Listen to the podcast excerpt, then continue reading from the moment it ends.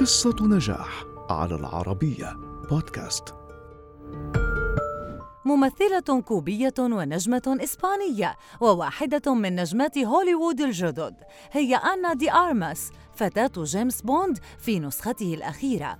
وهي الحسناء التي أجادت تقمص شخصية مارلين مونرو لتحصل على أطول فترة تصفيق جماهيري بعد عرض فيلمي. فما قصتها؟ ولدت آنا سيليا دي آرماس كاسو في كوبا عام 1988 وأمضت نشأتها في هافانا بكوبا والتحقت بالمدرسة الوطنية المسرحية في سن مبكرة. عاشت آنا ظروفاً حياتية قاسية بسبب البؤس والفقر. كما حاكت في إحدى المرات بنطالاً قصيراً خاصاً بشقيقها وكانت ترتدي ملابس من إخوتها لتحافظ على مظهرها. في سن السادسة عشر قدمت فيلمها الأول أونا روزا دي فرانسيا قبل أن تتخذ قرارها بالانتقال إلى إسبانيا البلد الذي تنتمي له والدتها حيث حصلت على فرصة للظهور على الشاشة لأول مرة في الفيلم التلفزيوني لعام 2007 عدم بيرديدو والتي تعني الجنة الضائعة. في نفس العام لعبت دور البطولة في فيلم الدراما والإثارة الانترنادو وتعني بالإسبانية الاعتراف لمدة ستة مواسم.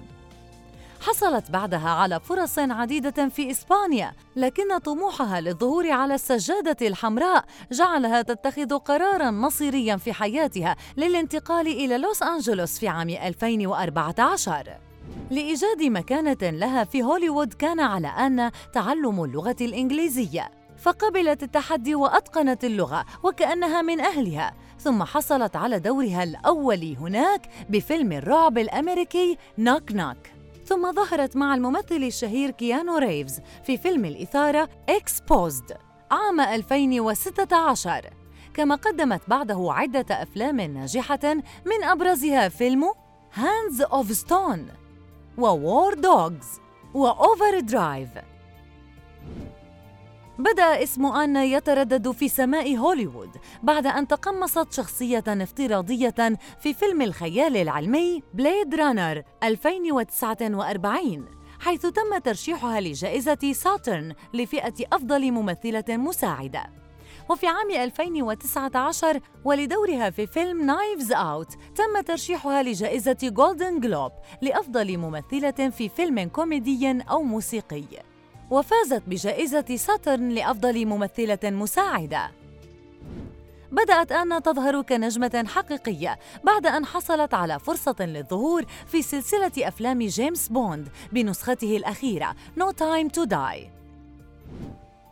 حصلت آنا على عدد كبير من الترشيحات للجوائز العالمية كما حصلت على جائزة اتحاد الممثلين الإسباني لأفضل ممثلة في عامي 2020 و2022 لكن طموحها بنيل الأوسكار تجدد مؤخراً مع تقديمها كنجمة لفيلم بلوند حيث تجسد شخصية نجمة الإثارة مارلين مورو في خمسينيات وستينيات القرن الماضي في فيلم يحكي قصة حياتها. وهو ما أهلها لاستحقاق جائزة هوليوود الجديدة في مهرجان الفيلم السينمائي الأمريكي في دوفيل في فرنسا.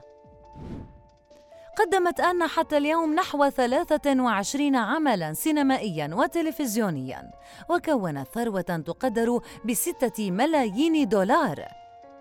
ورغم حداثة تجربتها في هوليوود إلا أنها أصبحت واحدة من أهم الفنانات اللاتي فرضن حضورهن في فضاء السينما العالمية في وقت قصير.